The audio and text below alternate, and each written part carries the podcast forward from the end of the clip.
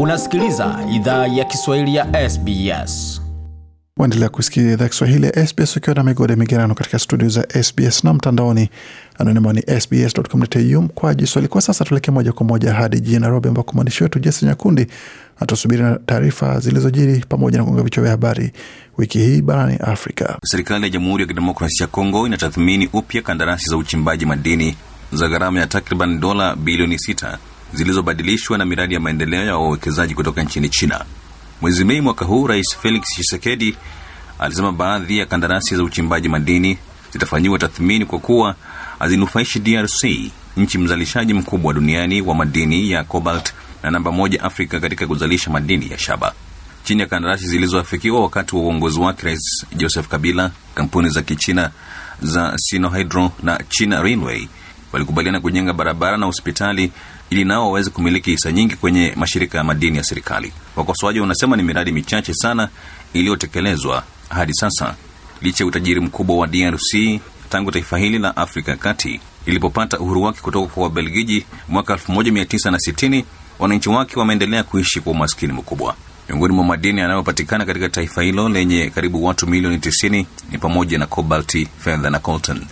Mbali na madini hayo, DRC pia ina utajiri wa madini ya shaba, dhahabu, almasi, miongoni mwa madini mengine ambayo yamezikwa ardhini, lakini kwa muda mrefu sasa yamegeuka kuwa laana badala ya baraka. Batiste Kasekwa ni mbunge kutoka eneo la Ituri, anasema ufisadi umeiangamiza nchi ya DRC. Mali yanapotea nyingi.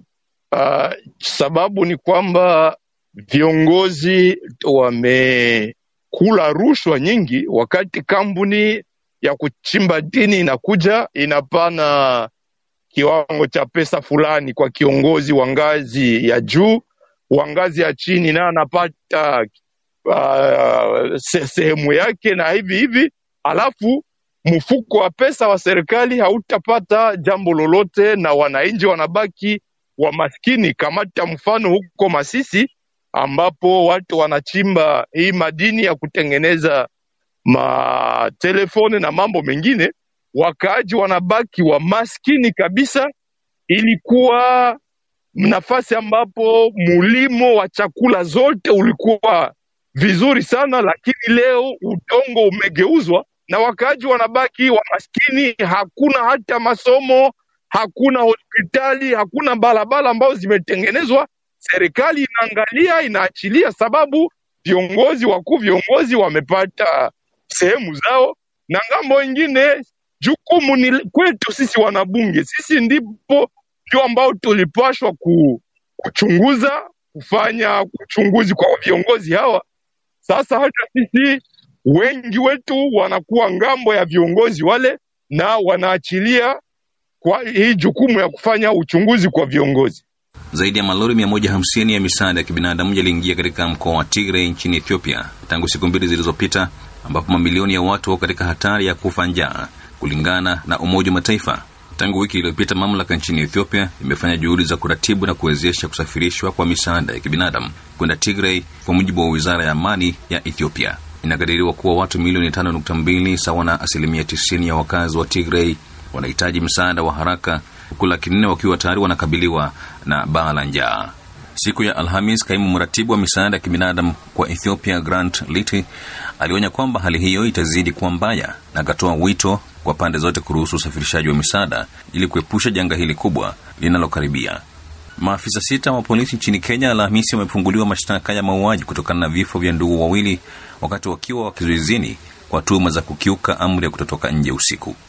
Kwa mujibu wa shirika la habari la AFP, mauaji ya Benson Njiru mwenye umri wa miaka 22 na nduguye Emmanuel Mutura Ndiwa mwenye umri wa miaka 19 yalipelekea maandamano makali kulalamikia ukatili wa polisi. Miongoni mwa maafisa sita waliofunguliwa mashtaka, wawili kati yao ni wanawake na wote walikanusha mashtaka mahakamani, huku wakiamuriwa wabaki rumande hadi Septemba 22 shauri ya dhamana litakaposikilizwa. Baadhi yao walifunika nyuso zao wakati wakiwa mahakamani. Ndugu hao wanaodaiwa kuuawa walionekana mara ya mwisho Agosti mosi pale walipokamatwa na polisi kwa tuhuma za kuwa nje wakati wa kafyu baada ya saa nne usiku. Miili yao ilipatikana siku mbili baadaye na wanafamilia kwenye chumba cha kuhifadhi maiti cha mji wa Embu, kulingana na wanaharakati wa haki za binadamu. Polisi wamedai kwamba wawili hao waliruka kutoka kwenye gari lao madai ambayo yamekanushwa vikali na wanafamilia pamoja na wanaharakati. Na polisi nchini Tanzania imesema Ijumaa walikuwa wanachunguza madai dhidi ya baadhi ya maafisa wa polisi kuhusika na ubakaji na udhalilishaji wa kingono kwa wanawake kadhaa katika vilabu vya usiku. Hatua hii ni kufuatia kusambaa madai hayo ambayo yalisababisha malalamiko na wito wa kuchukuliwa hatua za haraka. Shutuma hizo zimetolewa wakati wa mkutano wa hadhara na kamishina wa polisi wa wilaya Handeni katika mkoa wa Tanga wiki hii. Video za televisheni za mkusanyiko huo ziliwaonyesha wanawake wakilia wakati wakieleza madhila yaliyowafika. Wanasiasa wanataka hatua za haraka zichukuliwe dhidi ya polisi hao waliotajwa katika video hiyo, wakati kitengo cha wanawake cha chama cha upinzani cha Chadema kiwasia wanawake wote wengine wanaokabiliwa na vitendo vya ukatili vya kijinsia kupaza sauti zao. Mwandishi wetu Jason Nyakundi na taarifa hizo kutoka jijini Nairobi, akituarifu yaliyojiri wiki hii katika kanda ya Afrika Mashariki na Afrika Magharibi, yaliyojiri kwa upande huo. Je, unataka kusikiliza taarifa zingine kama hizi? Sikiliza zilizorekodiwa kwenye Apple, Google, Spotify au popote pale unapozipata.